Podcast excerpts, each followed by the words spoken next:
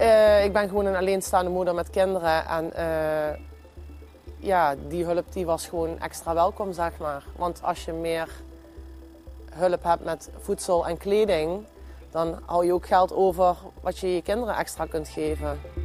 Maak je even dit spul af en dan gaan we... We zijn kleren uit aan het zoeken. We hebben heel veel kleren gekregen en dan zoeken we de mooiste kleren uit. En die gaan dan uh, naar het winkeltje toe. En dan kunnen de mensen ze ja, uitzoeken wat ze nodig hebben. Deze vis? En u ziet wel het heel mooi spul wat we krijgen. Daar zijn we ook erg blij mee. Lange mensen. Die En de mensen ook. Ja, Uh, ja, langzaam ging het zeg maar beter met mij. En toen uh, heb ik afgesproken met het UWV. Ik, ik heb namelijk een uitkering. Dat ik dus uh, weer langzaam werkfit ging worden. En dan ben ik bij een reïntegratiebureau terechtgekomen. En dan heb ik met haar, met mijn coach, zeg maar, hier een gesprek aangegaan om hier dus vrijwilligerswerk te gaan doen. Want dat hadden ze me alles aangeboden, alleen toen kon ik dat niet. En toen ben ik hier begonnen. Kleding en voedsel sorteren. Dan is het tijd voor koffie. Ja, inderdaad. Ja, innerlijk word je gewoon steeds beter. Ja, en doordat je ook weer aan het werk bent en onder de mensen bent, word je ook gewoon een stuk fitter.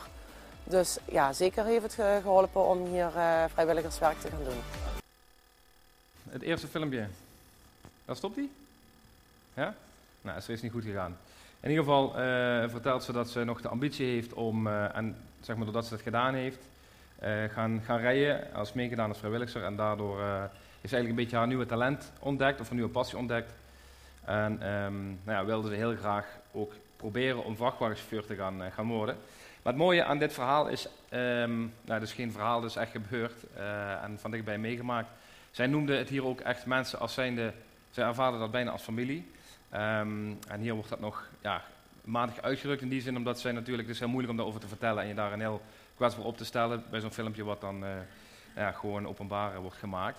Maar het is mooi om te zien, zij kwam hier echt uh, behoorlijk in, in nood gewoon heel praktisch. En uh, ja, hoe warm zij ontvangen is. Je zag al wat fragmenten op het filmpje. Hoe goed het haar deed en voor haar was. Dat er gewoon mensen naast haar stonden die haar gewoon praktisch hulp, hielpen.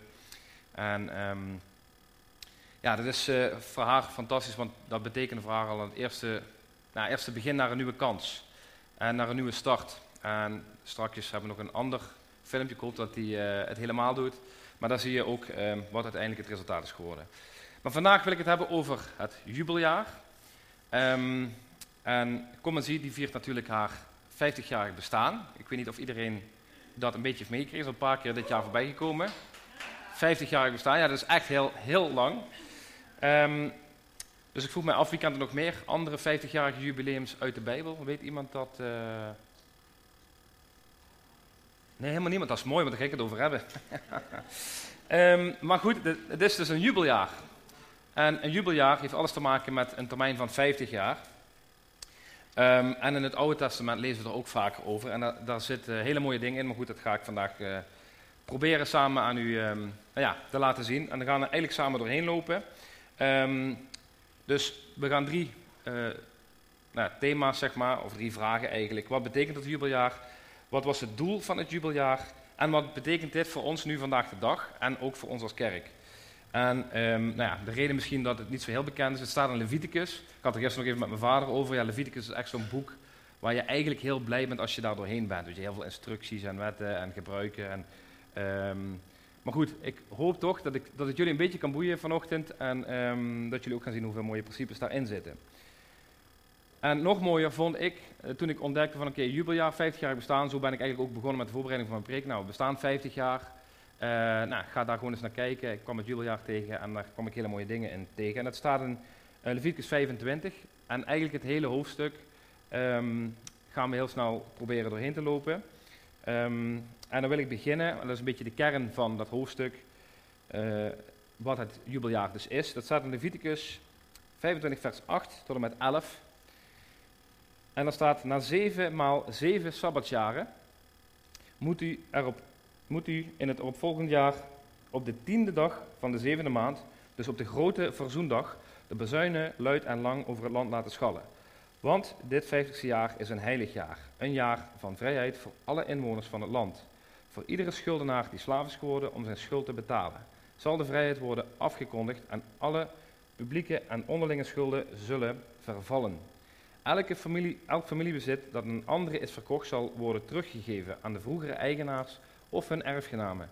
Zo zal elk 50ste jaar een jubeljaar zijn. En in dat jaar zult u niet zaaien en ook geen veldgewassen of druiven oogsten, want het is een heilig jubeljaar voor u. Nou goed, waren een aantal dingen die ik daar heel mooi in vond. Je ziet heel vaak vergelijkingen van land, van landbouw ook, van vruchtdragen, et cetera, et cetera. Nou goed, Rebecca heeft wat verteld over de tuin, maar dat vind ik dus daarom ook wel heel erg mooi. Ehm, om, om ook dat weer in, daarin terug te zien. Maar goed, wat was het jubeljaar? Om gewoon even bij het begin te beginnen. Ik was toch een beetje stiekem blij dat niet, iedereen de handen mocht. Dan, dan heb ik nog het gevoel dat ik wat, uh, um, wat nieuws uh, mag vertellen. Of weer even mag op, opfrissen. Maar het gebeurde dus elke 50 jaar. En um, na zeven sabbatsjaren krijg je dus 49 jaar. Um, goed, wat is een sabbatsjaar? Een sabbatsjaar is elk zevende jaar. Ja, en daar moest dus een land ook onbewerkt blijven. Ook nu in de landbouw zie je dat je met wisselteelt, dan moet je soms stukken grond even een jaartje met rust laten. Um, maar goed, dus 49 jaar. En uh, dat 7 keer 7, ja, dat hoor je vaker terug. Uh, in de Bijbel 7 keer 70. Uh, nou ja, er zijn heel veel zeg maar, getallen die daarin terugkomen, maar um, het is in ieder geval een verwijzing naar wie God is. Het is een heilig jaar. En wat hij zou gaan doen en nog zou gaan vervullen, komen we later op terug. Um, even nog een andere vraag. Wie is er hier al 50 jaar? Dat is misschien een brutale vraag, maar uh, moet ik even wat handjes zien? Ik heb het gevoel dat sommige mensen niet eerlijk zijn. Wie is er al ouder dan 50 jaar? Was ik niet duidelijk? Kijk, ja. Misschien dat het aan het gehoor misschien ook kan liggen als je ja, boven de 50 bent, ik weet het niet. Ik ga dadelijk via die kant eruit, denk ik. Um, nee, grapje mensen, grapje. Maar het is 50 jaar is best een lange tijd. Wij bestaan nu 50 jaar. en, ja, ja, ja. Ja, de eerste jaar. Ja, en dat is heel lang, hè. En dat is ook heel mooi als je die periode van 50 jaar meemaakt. Maar meestal in je leven maak je maar, ja, of je moet al boven de 100 worden, maar maak je maar één keer zo'n periode mee van 50 jaar. Even om je te realiseren van, oké, dat is best wel een hele lange periode, om een beetje gevoel te krijgen bij wat is nou uh, 50 jaar. Nou goed, wat gebeurde er dan precies met dat jubeljaar? En het eerste is dat ieders land werd teruggegeven. En daar lezen we al van alles over in uh, de voorgaande boeken, Numeri, Deuteronomie, Jozua, lees je daarover. En het beloofde land, het volk was eindelijk aangekomen. En eigenlijk, um, of niet eigenlijk, het gebeurde dat God dan uh, de stammen ging verdelen. En aan de hand van de stammen ging hij ook grond toewijzen aan die stammen. En daaraan de gekoppelde, zeg maar, de families uit die stammen. Dus iedereen kreeg een stuk grond toegewezen. En, uh, maar goed, als je dat stuk grond had, dan kon natuurlijk van alles gebeuren. Je kon um, ziek worden en dan kon je niet meer op je land werken. Um, of het, ging, het was droogte. Nou, er konden allerlei omstandigheden zijn, zoals we nu ook vandaag de dag redenen voor armoede kennen. Dan is het niet zo dat we een stuk grond hebben en dat is onze armoede. Het zit vandaag wat anders in elkaar. Maar um, nou ja, er kon toen van alles gebeuren. Nu hebben we ziekte, uh, faillissement, echtscheiding, uh, noem maar op. Er zijn een hele hoop redenen vandaag de dag voor armoede. Maar ook toen kon er gewoon van alles gebeuren, waardoor je dus een stuk van je land misschien wel moest verkopen om in ieder geval uit die armoedesituatie uh, te blijven. Um, nou goed, dan waren mensen dus verplicht om een land te verkopen of zelfs zichzelf te verkopen. Um, ja, in dit geval zien we dus in Leviticus 25 gaat het erover dat God een hele mooie constructie, uh, instructie gaf en bedacht had hoe hij omging met uh, nou ja, arme of, armoede of het voorkomen er eigenlijk van. En daar zit ook veel meer in dan alleen maar het voorkomen van die armoede. Maar God had een constructie ontworpen en een uh, instructie gegeven aan zijn volk.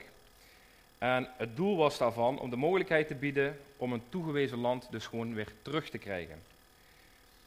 Nou, en als we een stukje verder lezen bij vers 25, daar staat: Als iemand arm is geworden en een deel van zijn grond heeft moeten verkopen, dan kan iemand van zijn naaste familie het land voor, voor hem terugkopen. Als niemand dat voor hem doet, mag hij de grond zelf terugkopen als hij daar zelf weer genoeg geld voor heeft. Hij moet eerlijk de prijs bepalen. Hij moet rekening houden met het aantal jaren dat voorbij is gegaan sinds dat hij de grond had verkocht en het aantal jaren dat nog overblijft tot het volgende jubeljaar. Nou, heel logisch eigenlijk. Hè? Dat bepaalt de prijs die hij moet betalen aan de man die de grond van hem heeft gekocht. Zo kan hij terugkrijgen wat van hem was, maar als hij de grond niet kan terugkomen, dan blijft die van de man aan wie hij de grond verkocht had, tot aan het jubeljaar. Maar in het jubeljaar zal het land vrijkomen en zal hij het terugkrijgen. Dus voor het jubeljaar had je ook al veel mogelijkheden om je land terug te krijgen en zeg maar je, je bezit of je bezittingen terug te krijgen, door hem terug te kopen. En die prijs was dus gebaseerd op hoeveel jaren na het jubeljaar nog. Dat is ook wel logisch, als je weet dat dan weer een nulsituatie gaat ontstaan, dan moet je daar ook uh, uh, rekening mee houden. Um, maar goed, dus ja, net als, ook als hij het niet kon betalen, na 50 jaar zou hij het terugkrijgen. Dus het eerste wat er gebeurde is dat iedereen zijn grond uiteindelijk op het jubeljaar gewoon weer terug zou krijgen. Het tweede wat er gebeurde is dat iedereen weer zijn vrijheid terugkreeg. Dus niet alleen maar uh, herstel uit armoede, land weer terug, maar ook herstel van je gehele vrijheid. Nou, en, um, uh, dus als je financiële nood zat, dan was de eerste optie dus om je land te verkopen aan een familielid. Uh, als het heel slecht uitzag, zelfs aan een vreemde. Of je kon een lening aangaan voor het land, maar als je daarna zelfs nog steeds geen financiële middelen had, uh, dan kon je op het punt komen dat je jezelf, jezelf moest verkopen als zeg maar een dienstknecht. Aan een andere uh, Israëliet of aan iemand anders uh, in een nog slechter geval. En in vers 39, daar spreekt God hier ook over. En God maakt dan een systeem van dienstbaarheid voor degenen die dat dan moeten doen, hè, dus die zichzelf moeten verkopen. Um, om alsnog, en eigenlijk is dat de achterliggende gedachte, om alsnog uit de situatie van armoede te komen. Was toen heel gebruikelijk, als jij zelfs als je een vreemdeling bent of een arbeider bent, uh, dan had God ook weer ergens anders instructies gegeven hoe je daar weer om mee moest gaan. En dat betekende eigenlijk, heel kort samengevat, dat je heel goed moest zorgen voor degene uh, die jij in dienst had. Um, zelfs voor de vreemdeling die je niet in dienst had, daar moest je heel goed voor, uh, voor zorgen. Goed, vers 39 staat, als een Israëliet warm, of arm, niet warm, als een Israëliet arm wordt en zichzelf aan een van jullie als slaaf verkoopt, dan mag je hem geen slavenwerk laten doen. Je moet hem als een gehuurde knecht behandelen of als een vreemdeling. Hij moet tot het jubeljaar voor je werken. En in het jubeljaar mag hij met zijn gezin bij je weggaan. Dan mag hij teruggaan naar zijn eigen familie. En hij zal de grond terugkrijgen die van hem is geweest. Want jullie zijn allemaal mijn knechten die ik uit Egypte heb bevrijd. Niemand van jullie mag verkocht worden zoals een slaaf verkocht wordt. Jullie mogen niet te hard zijn voor iemand van je eigen volk die slaaf is geworden, maar jullie moeten ontzag hebben voor mij.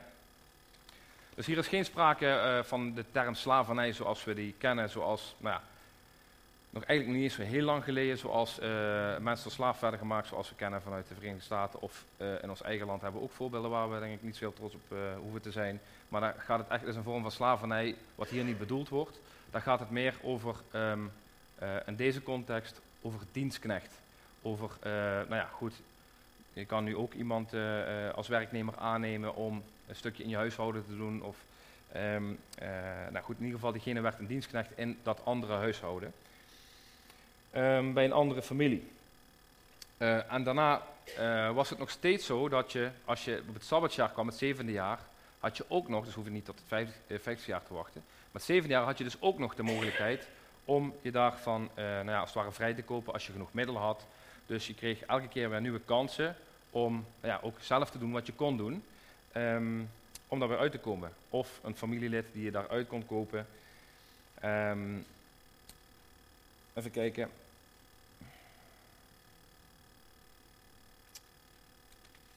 Ja. Dus even samengevat, hè, dus het gaat over vrijheid uh, weer terugkrijgen. Het vijftigste jaar kreeg je gewoon weer je vrijheid terug. Uh, en je kreeg je grond terug. Dus um, stel je voor, je zou toen leven in de tijd van Israël. En je zou dan tot het volk behoren. Uh, moet je proberen voorstellen wat voor effect dat heeft. Dat je na 50 jaar gewoon weer helemaal terug naar de oude situatie gaat. Uh, als je het plaatst in het hier en nu, stel je voor ik heb schulden gemaakt of het is helemaal misgegaan, ik zit helemaal aan de grond, schulden van drie ton, uh, noem maar op. Uh, en dan weet ik dat er over een paar jaar een situatie gaat komen waarin ik weer terug naar mijn huis ga, geen hypotheek op zit en dat ik gewoon weer helemaal vers mag beginnen. Dus dit was, en vandaar ook dat het jubeljaar daaraan gekoppeld is, maar het was ontzettend goed nieuws voor de arme mensen. Niet alleen dat 50 jaar, maar ook tussentijds waren er heel veel kansen en uitwegen om daar uit te komen. Dus ik hoop dat je hiermee ook ziet dat hoe belangrijk het voor God was om eh, voor mensen in armoede, kwetsbaarheid en vervelende omstandigheden daarvoor te zorgen, om daar iets voor te bedenken eh, en voor te ontwerpen, zeg maar. En ehm, ja, in vers 35 lees je ook zo mooi terug hoe God handreikingen geeft aan hoe om te gaan met mensen in nood. En ehm, vooral vanuit het perspectief van degene die de hulp eigenlijk geeft, dan vraagt hij onvoorwaardelijkheid, vraagt hij genade, vraagt hij vrijgevigheid. Dat verwacht hij eigenlijk. En, um, hoe hij het nou ja, ontworpen heeft, zie je dat steeds weer terug. Uh, en ook in die richtlijn zie je veel vaker terug dan alleen in dit hoofdstuk. En natuurlijk, Leviticus, andere tijd, gaat heerlijk over wetten en instructies. En later zie je ook dat Jezus zegt ja, dat het belangrijk is dat het vanuit je hart komt. Dat je het niet doet vanuit een, een stukje wettelijkheid. Of ja, uh, God vraagt dat van mij, dus dan behoor ik dat zo te doen. Maar dat het vanuit je hart komt. Maar goed, hier in, deze, um, in dit hoofdstuk zie je wel al heel mooi de instructies en de principes die God daarin uh, geeft. Um, ja, en de, de kern daarvan is dat je zomaar uit het niets helemaal opnieuw mag beginnen. Dat is zeg maar wat het, wat het omvat. En de andere kant was, stel je voor je was heel rijk, dan was dit heel erg ontnuchterend nieuws. Um, en ik kan mezelf voorstellen, ja, uh, stel je voor je hebt hard gewerkt, je bent succesvol geweest, je hebt gewoon netjes, eerlijk, goed zaken gedaan. Um, succesvol, hoe je het ook wil zien of noemen.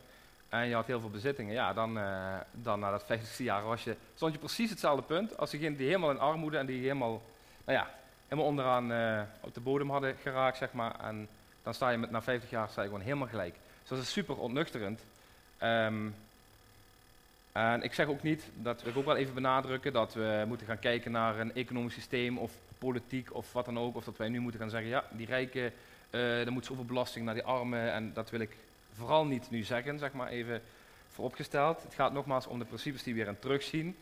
Um, maar aan de andere kant denk ik wel, want je ziet heel veel parallellen ook terug, waarin Jezus, voor de rijke jongeling, waar je, hart, waar je schat is, dat zal ook je hart zijn. Um, er zijn denk ik niet zo heel veel mensen, mijzelf uh, inclusief. Op het moment dat jij uh, uh, zeg maar heel veel geld gaat verdienen, dan is de kans wel reëel aanwezig dat je hart er steeds meer zeg maar, ruimte gaat ontstaan en dat je meer wil of dat je, nou ja, dat je daar steeds meer gewicht aan gaat geven. En voordat je het weet, wordt het alsmaar groter um, en belangrijker. En ik denk dat het heel mooi is als, natuurlijk is het heel fijn, als je uh, zeg maar, je niet zorgen hoeft te maken financieel. Uh, maar aan de andere kant is het nog veel fijner als je er ja, vrij van bent. Um, en dat je hart er niet op een ongezonde manier naar uitgaat. En dat zeg maar, zie je ook hierin terug, dat het dus nou ja, versoberend, laat ik het maar even zo zeggen, nieuws was voor, uh, voor de rijken. Oké, nou goed, dan wat was nu het doel van het jubeljaar? Um, ja, waarom stelt God dit voor aan zijn volk iedere 50 jaar? Ja, ik heb een beetje geprobeerd in kaart te brengen en ik kwam ongeveer bij vijf doelen uit. Dat is de vijfvoudige bedoeling, niet de bediening, maar de vijfvoudige bedoeling. Heb ik het maar even genoemd. Um, nou, het eerste was uh, bedoeld om de heiligheid van God te herkennen en te erkennen. Um, ook iets wat je heel vaak terugleest in de Bijbel, dat um, ja, God zegt dat het uh, om uh, zijn heiligheid gaat, dat om zijn eer gaat en dat hij daar ook graag uh, voor geëerd wordt. Um, en dat zien we terug in de tekst van, uh, bij vers 23 en 24 van dit hoofdstuk. Daar staat, als iemand zijn grond heeft moeten verkopen, zal die niet voor altijd verkocht blijven, want het land is van mij. En jullie zijn eigenlijk vreemdelingen in mijn land. Aan het hele land mogen de mensen altijd hun grond terugkopen. Het gaat er natuurlijk om het stukje waarin hij zegt, het land is van mij en jullie zijn vreemdelingen in mijn land. Um, nou ja, en uh, uh, in dat beeld zit dat God alles bezit, alles is van hem. Hij heeft het zelfs geschapen, dus, en daarna heeft hij het ook nog eens gegeven, uh, of eerst dat land beloofd en er naartoe geleid. Um, en dat betekent dus, om je te helpen herinneren, dat alles 100% van God is. En dat maakt ons ook, maar toen ook, in dit voorbeeld, maakt dat ons beheerder of rentmeester ervan. En geen eigenaar, en dat is wel een groot verschil. Ehm, hoe je omgaat met jouw land, of misschien wel nu met jouw eigen bezittingen. Ehm, het tweede doel is om gezonde families of gezonde familieverhoudingen te stimuleren, te creëren, te, eh, te herstellen. Eh, of in ieder geval de familiebanden te versterken.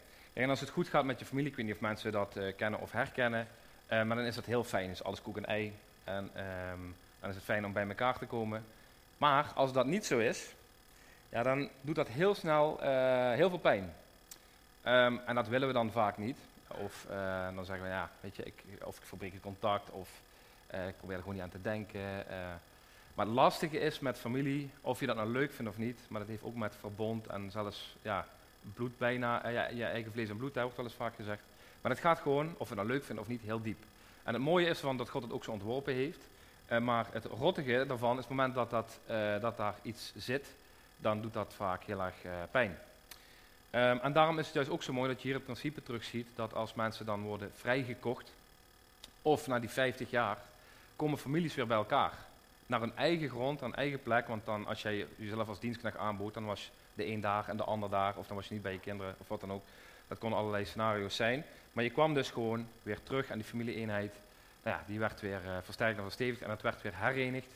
Um, en ook dat was uh, de bedoeling en het doel van het jubeljaar. Om families weer te herenigen. Um, het derde doel, uh, dat sprak mij natuurlijk wel ook heel erg aan, was het voorkomen niet alleen van armoede, maar van hopeloze armoede. En daar zit een heel groot verschil in. Uh, een armoede of een moeilijke tijd of even uh, moeite hebben met financiën. Maar hopeloosheid is echt een heel ander verhaal. Um, en ook heel erg ja, heel heftig. Dus nou, overduidelijk zie je hier terug dat dat doel was, wat ik al zeg, er zijn heel veel momenten waarin God zeg maar, het zo construeert, waarin er heel veel mogelijkheden zijn om weer uit die situatie te komen of niet in die situatie te komen. Um, nou, um, en niet vanaf een nul situatie, maar dus weer helemaal opnieuw beginnen met je bezittingen die je, daar, uh, die je hebt toegewezen gekregen. Dus ongeacht je schulden, hoe groot die ook waren, ongeacht hoe moeilijk je omstandigheden waren, je kreeg altijd weer de kans om vers te kunnen beginnen. En in vers 47, en daar zijn we al heel ver in het hoofdstuk, hè, zoals u uh, ziet, maar lezen hoe het hoofdstuk zich afsluit. En het is dus daarin, vind ik, hoofd, uh, vanaf vers 47, uh, dat je ziet hoe, uh, hoe God dat, hoe, hoe, ja, dat doel komt heel goed naar voren. Dus er komen van hopeloze armoede. Vanaf vers 47. Als een vreemdeling die bij jullie woont rijk wordt, en een van jullie wordt arm en verkoopt zich aan de rijke vreemdeling of aan de familie van die vreemdeling, dan mag de man, zich, dan mag de man die zich verkocht heeft zich door zijn familie laten vrijkopen. Eén van zijn broers of een oom of een neef mag hem vrijkopen. Eén van zijn naaste uh, familieleden mag hem vrijkopen.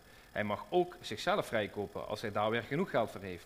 Hij moet samen met de man die hem gekocht heeft de prijs bepalen die betaald uh, moet worden.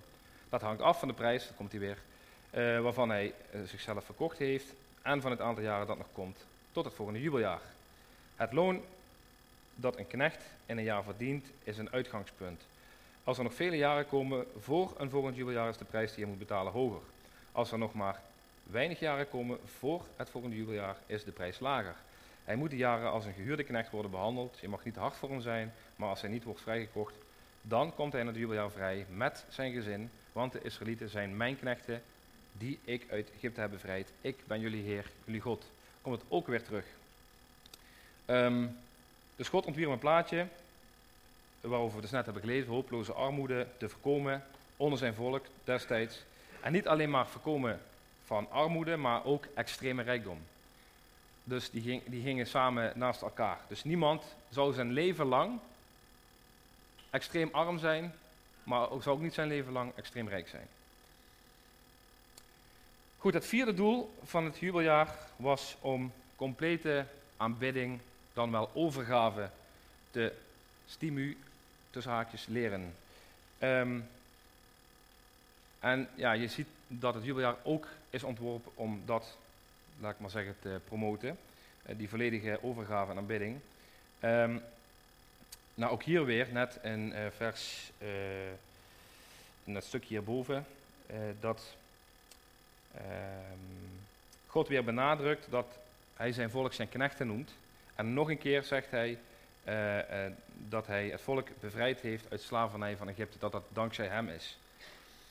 En nou goed, we kennen allemaal het verhaal hoe God dat op een heel, heel machtige manier deed. Uh, en en ja, hoeveel jaren daar uh, aan vooraf gingen. En, um, dat brengt hij steeds weer in herinnering bij uh, zijn volk. En het is vandaag de dag trouwens nog steeds een hele essentiële gebeurtenis om dat te gedenken, bij het Joodse volk met name. Um, en God brengt dat ook dus hier weer in herinnering. Eén, dat alles aan hem toebehoort. En twee, is dat alles aan hem te danken is. En het gevolg is dat als je dat realiseert, uh, ja, dat het niet moeilijk is om God vooral heel dankbaar te zijn. Um, ja, zoals we net hebben gezongen, 10.000 redenen. Um, het vijfde doel uh, was, uh, van het jubeljaar is de verwijzing naar de hoop uh, die nog komen zou. In en door Jezus dus. En dit gedeelte van het jubeljaar is eigenlijk ook het, even vanuit perspectief evangelie gezien, het ultieme gedeelte. Uh, was uiteindelijk ook bedoeld om de hoop in Christus zichtbaar te maken uh, en naar Jezus te verwijzen. Um, niet dat de Joden zich dat op dat moment toen al realiseerden of zouden zien, maar dat is wel een hele duidelijke verwijzing. En um, want ik weet niet wie is opgevallen, het eerste stukje wat we hebben gelezen, vers 8 en 9, daar uh, werd verteld op welke dag, dus 7 keer 7 jubeljaren, 49 jaar, dan het opvolgende jaar, werd op een specifieke dag de bazuin geschald. Wie, uh, wie weet dat nog, welke dag?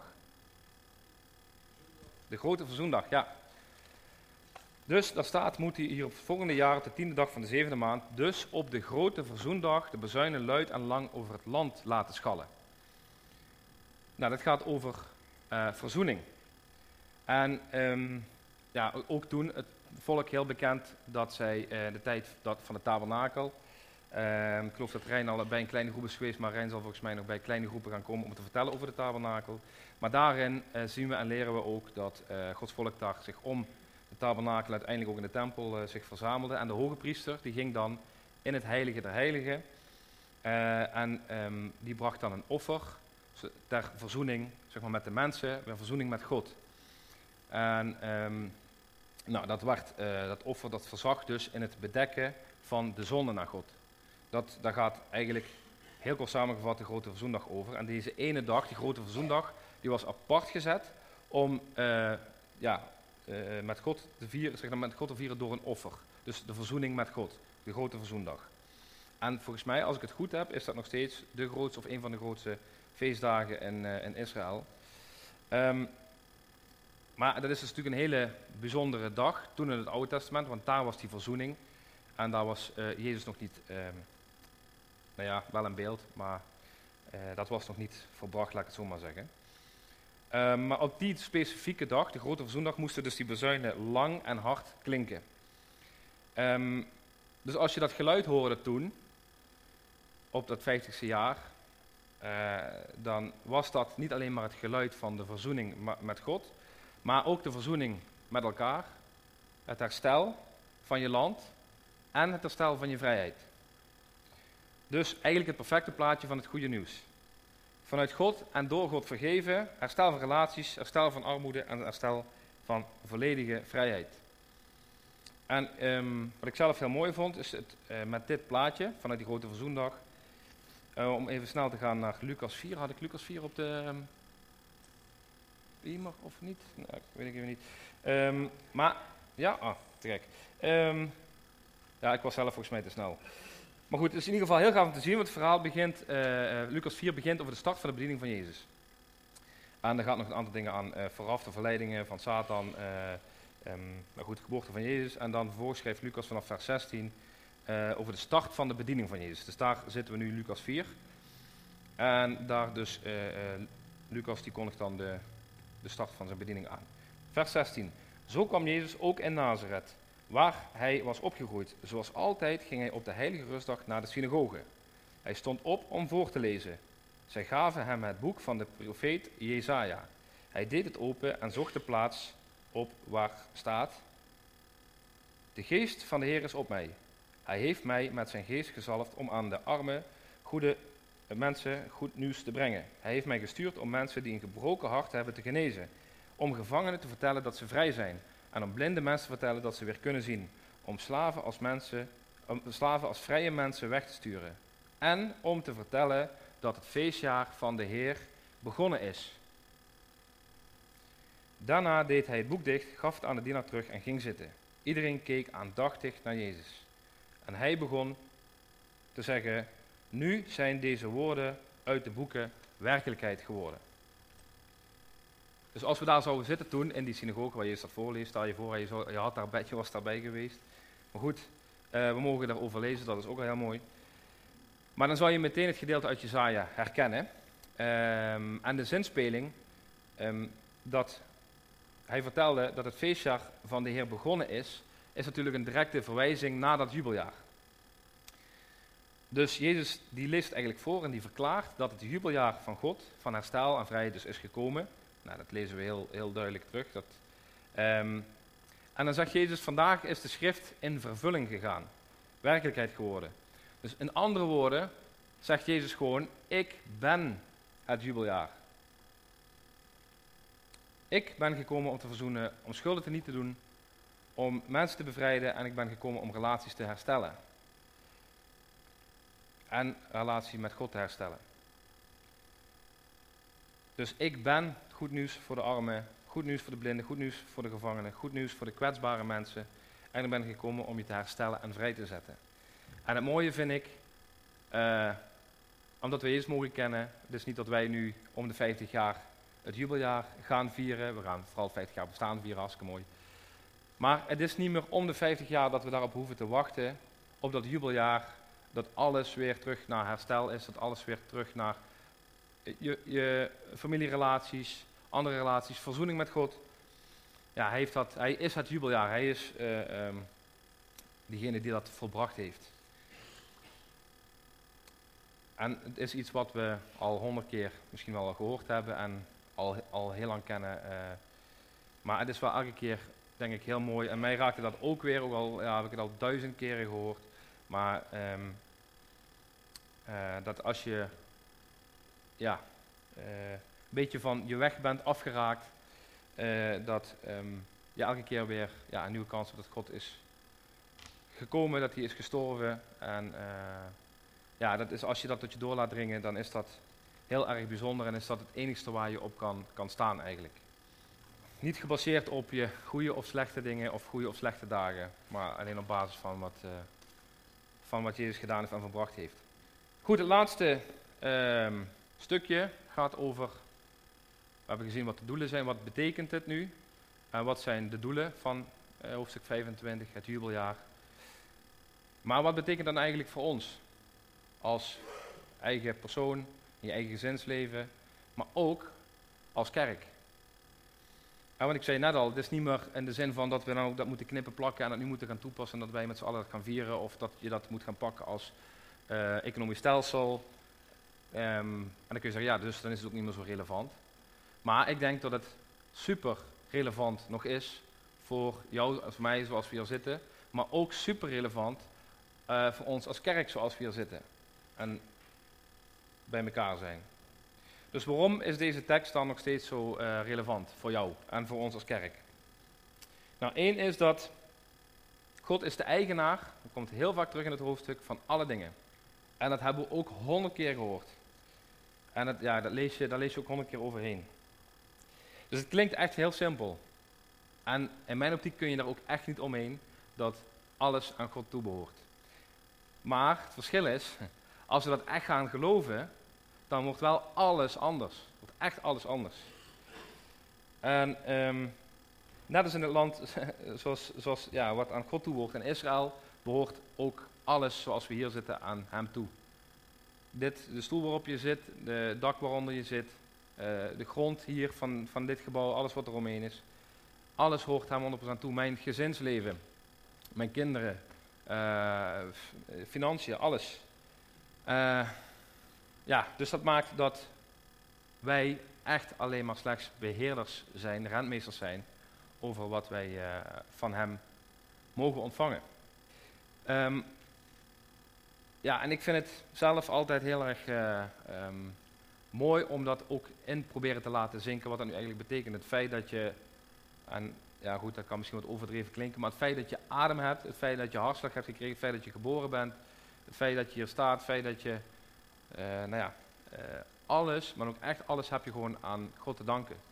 Ehm, van je bestaan, de schepping, nou ja, als je in de natuur loopt, dan, dan, ja, dan besef ik me dat vaak maar al te goed. En dan is het ook heel mooi om te zeggen, oké, ehm, mijn leven is niet van mij, ik bepaal eigenlijk niet, of niet eigenlijk, als ik al zeg, als je het echt gelooft, dan verandert het alles. Maar hij bepaalt. Ehm, als, ik, als hij zegt, uh, ga, ja, dan, dan mag ik gaan. Ehm, als hij ja, iets van je vraagt, dan, dan is de enige logische, mooie reactie, denk ik ook, oké, hier ben ik, ik wil u graag dienen. Uh, maar je mag dus rentmeester zijn over jouw, uh, over jouw leven. En vanuit die wetenschap, en dat is wat ik maar bedoel te zeggen, vanuit die wetenschap, hij is eigenaar van alles, uh, mogen we ook onze keuzes maken. Elke dag. en ook um, hier als gemeente, als kerk, mogen we van daaruit keuzes maken. En ook hem daarin vertrouwen. Dat hij geeft, en zoals we hier ook zien, steeds weer nieuwe kansen, nieuwe middelen. en zeker als we goed rentmeesters zijn. En Lucas 19, voor degene, als er mensen meeschrijven, lees het thuis even door, halen we nu niet qua tijd. Maar dan zie je dat, um, en dan gaat het over een gelijkenis van Jezus, over de man uh, die een hele wordt toevertrouwd en die moet dan namens de meester zaken eigenlijk gaan doen. En er wordt gevraagd om rentmeester te zijn. En dan gaat het erover dat uh, hij wordt, de mensen worden uh, nou beoordeeld over hoe zij rentmeester zijn. Uh, en daar wordt rekenschap over afgelegd, over dat rentmeesterschap. Lucas 19. Maar goed, God vertrouwt ons heel veel toe. Je gezin, je financiën, onze kerk, de mensen in deze kerk. Um, hij vertrouwt superveel aan ons toe. En hoe onaardig dat ook mag klinken.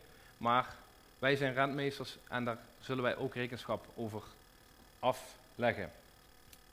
En met deze misschien wat scherpe boodschap, dat we er ook rekenschap over afleggen of zullen afleggen, denk ik dat de kant van, de, van het versoberende nieuws zeg maar, ook wel geldt voor ons. Even als, begin ik even bij het, het, hele land Nederland. Nou, volgens mij, ik weet niet of het nog steeds zo geldt, maar horen wij de top 10 rijkste landen wereldwijd. Er zijn een hele hoop landen, wij horen bij die top 10. Ook hier is armoede, maar per definitie horen wij bij die rijke uh, mensen. Betekent dus dat we ook veel middelen hebben.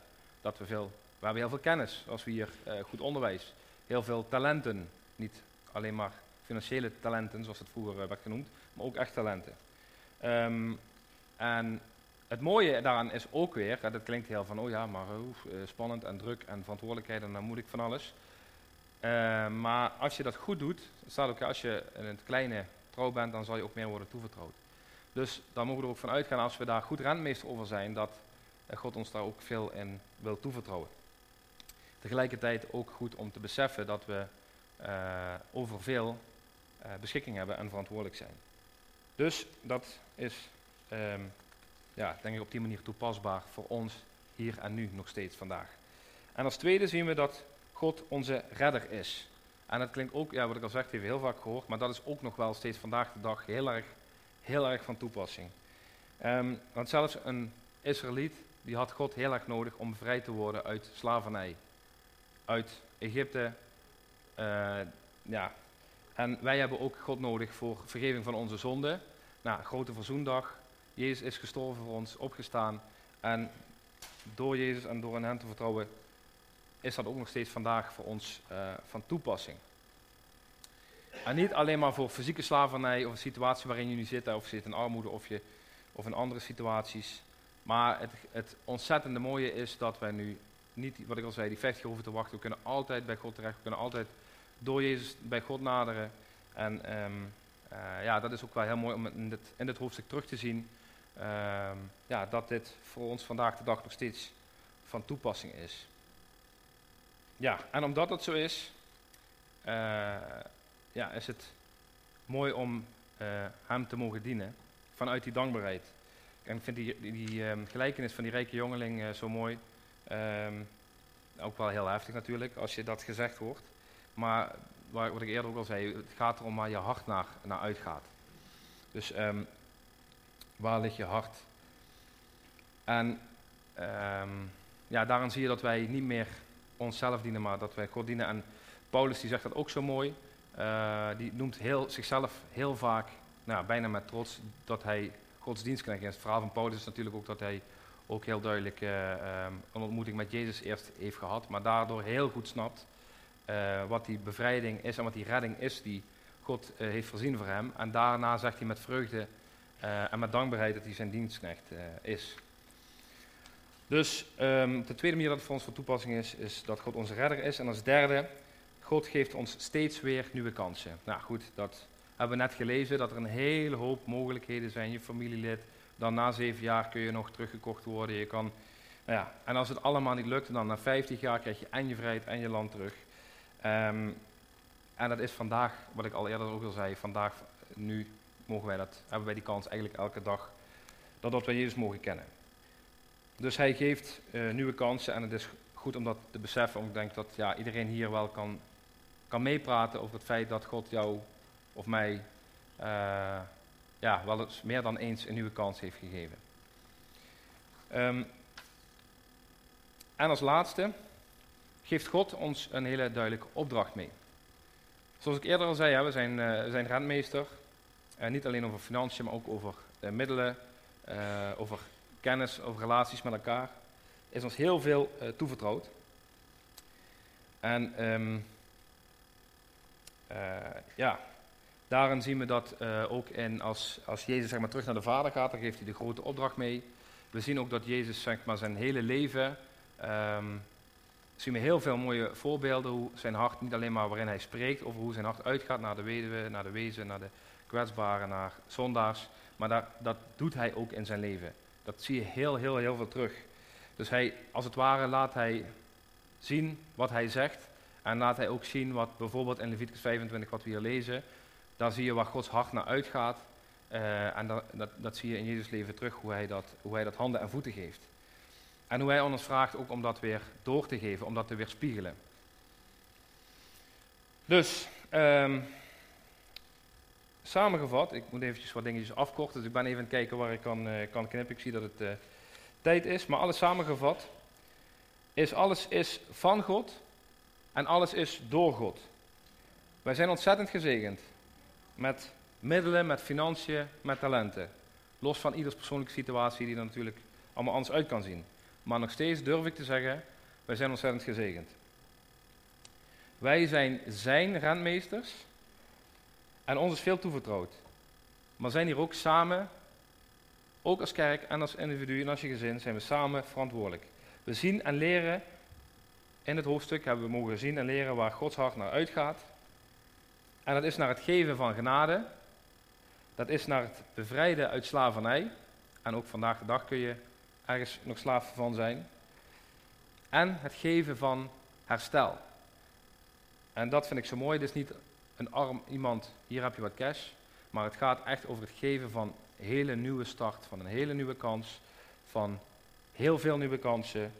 En um, ja, die opdracht hebben we gekregen om het evangelie te brengen aan alle mensen en in het bijzonder de mensen in nood. Ik denk dat dat ja, heel erg duidelijk is. En nogmaals, het is niet iets wat we doen omdat we dat verplicht zijn, want het staat in de Bijbel, dus horen wij dat te doen. En nee, het tegenovergestelde is waarom dat wij beseffen dat God heeft ons bevrijd, hij heeft ons gered voor de eeuwigheid. Uh, we beseffen dat alles van God is, aan hem toebehoort. En dat wij uh, alleen al hier in vrijheid bijvoorbeeld mogen samenkomen. Dan is het iets wat je vanuit je hart, vanuit dankbaarheid, wat je, wat je mag doen. En uh, als ik dan nou ja, nadenk over hetgeen wat wij al doen samen met elkaar, onderling al, nou ja, hoe mensen naar elkaar omzien, is dat heel, heel mooi. Um, en gelukkig ja, zie je dat ook om je heen gebeuren. Ik denk bijvoorbeeld aan Compassion, die komt volgende week. Uh, daar had jij het ook al over. Fantastisch mooie organisatie. Nou, Lotte die heeft daar, uh, was het vorig jaar geloof ik, hè? Nou, ontzettend haar nek uitgestoken en sponsorgeld binnengehaald. Nou goed, en wat zij doen is echt fantastisch voor, voor mensen aan de andere kant van de wereld in armoede, kinderen in armoede. dat gebeurt er. Um, Recent is de Koempel uh, geopend in Geleen bijvoorbeeld. Nou, daar hebben een hele hoop mensen keihard gewerkt om dat mogelijk te maken. Nou, dat is ook al een plek waar echt mensen vanuit eenzaamheid daar samenkomen. Een prachtige plek geworden. Heel veel mensen die eraan aan meedoen. En uh, ja, dat is zeg maar ook met momenten geweest, tenminste de mensen die ik erover gesproken heb, dat is heel hard gewerkt. Heeft ook heel veel gekost. Maar eh, wel vanuit die dankbaarheid is daaraan gewerkt en dat draagt nu al zijn, zijn vruchten af. Eh, en is al tot zegen daar. Ehm, en natuurlijk hebben we ook hier als, als eigen gemeente, ehm, waar Rebecca al vanochtend wat over heeft gedeeld, het Commercie Help Center. En dan proberen we ook elke week heel hard om mensen te helpen, nieuwe kansen te geven. En daar is de bedoeling, en dat proberen we ook echt, om mensen naar herstel te leiden. Niet zeg maar om even tijdelijk uit de situatie. En dat is echt wel een uitdaging. Maar dat proberen we te doen. En niet alleen maar vanuit armoede, maar echt bevrijden uh, uit de situatie en een nieuwe kans te geven. Um, door ze te zien, te horen, gewoon samen te werken met ze ook hier op de boerderij, op de tuin. Tijdens de lunch die we hier een keer of vier in de week hebben uh, beneden in de koffiebar. En um, ja, dat is echt een ontzettende zegen om dat te doen. Um, en zo werkt het. Natuurlijk geen trucje. Als je dat gaat doen, ja, dan ga je ook zegen ontvangen. Ja, dat is zo. Uh, dat, is, dat is 100% waar. Um, alleen het werkt natuurlijk niet als je dat van, nou ja, ik wil dat hebben, dus dan ga ik dat maar doen en dan krijg ik er weer zegen voor terug. Maar als je dat vanuit dankbaarheid en van een dienstbaar hart doet, um, ja, is het heel mooi om te zien. En dat vind ik het allermooiste eigenlijk, hoe uh, uh, door samen met mensen op te trekken, dat God de situatie heel langzaam met en met verandert en daar herstel wil brengen. En eigenlijk is het het allermooiste om eigenlijk het, het, het, feest te zien van het jubeljaar in een leven van iemand. Dus een nieuwe kans, helemaal terug naar herstel, maar helemaal meedoen, zelfvertrouwen. Um, ja, en dat is denk ik de voltooiing van de kern van het jubeljaar. Dus ik hoop dat jullie een beetje hebben geleerd over het jubeljaar, wat het inhoudt. En um, in de kern, het is goed nieuws, het is het evangelie, goed nieuws voor de armen. Dus er is nog een stukje film. Uh, daarin zie je weer Julian, die wat verder is en eigenlijk vertelt over een hele nieuwe start, een hele nieuwe kans. Met beeld, zij kwam hier binnen, had niet genoeg geld om eten te betalen, voor haar kinderen te zorgen, alleenstaand, geen werk, uh, ook geen uitzicht op werk. En nu uh, ziet u een beetje hoe dat veranderd is.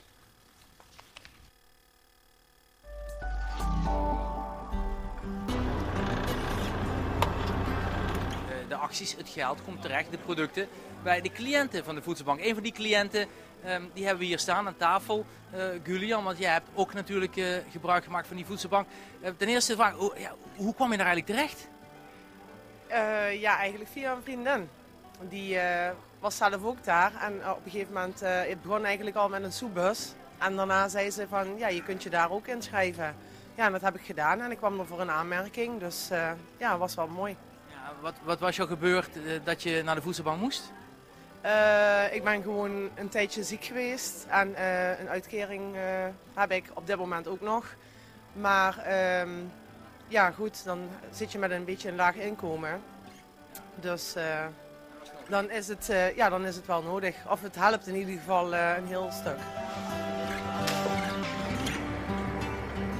Maar ja, ik ben blij dat ik gewoon via kom en zie ja, de stappen heb kunnen doorlopen en uh, ja, dat ze me gesteund hebben.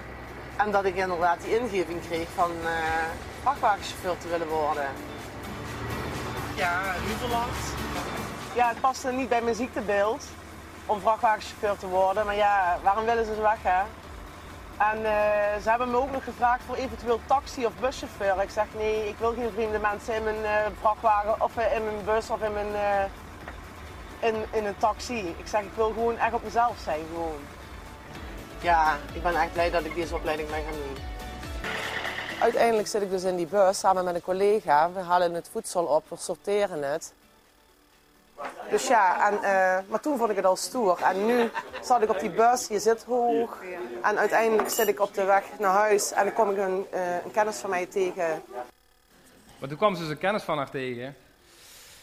Dat wilden ze zeggen. Maar in ieder geval, wat ik denk de kern van het, van, uh, van filmpje wel duidelijk is. Zij zit dus nu op een vrachtwagen, zij rijdt uh, daar, zij verdient haar eigen centjes. Uh, ze, zij is voor langere tijd uit de situatie. Zij zegt ook, dat, ja goed, ik heb haar vanaf het begin gezien hier en ik denk ook dat zij echt veranderd is. Um, dat denk ik niet, dat, dat, heb ik, ja, dat heb ik echt zien gebeuren en dat is heel erg mooi. Um, en zij vond het ook begin erg lastig om het gewoon te ontvangen en om alle warmte en liefde te te ontvangen die ze bij mensen ervaren. En ehm, uiteindelijk is dat ook hetgene geweest wat, uh, wat haar zelfvertrouwen heeft gegeven, et cetera. Dus het is allemaal heel mooi onder de streep hè, wat er dan gebeurt als je het even resultaatgericht uh, zou denken. Um, en dat ze weer helemaal uit die situatie uh, is gekomen. Maar het mooie is, ook hetgeen wat ik net vertelde, is dat het voor haar is het een jubeljaar geworden. Um, waarbij ze helemaal vanaf nul en nu weer een situatie zit die er heel anders uitziet. En waar ze hier op deze plek uh, met, met, mensen heeft kennis gemaakt die um, nou, ook over God hebben verteld, die samen met haar hebben gebeden. Um, en was zelf ook, uh, als we dan niet uh, baden, zeg maar, we doen altijd bidden voordat we starten met, met wat we ook dan doen, in het geval met kleding sorteren. Hé hey, hallo, we moeten wel nog bidden. Dus, dus dat is heel mooi om te zien. En dat is ja, goed, een voorbeeld, zoals er zoveel voorbeelden zijn, maar van hoe uh, een jubeljaar uit kan zien. En het is heel mooi als we dat samen met elkaar, ieder op zijn eigen manier, samen met elkaar mogen bewerkstelligen. En dat we dat mogen uitdelen met elkaar. Um, en dan het evangelie in zijn, uh, in zijn geheel. Dus ik zou graag nog het lied willen.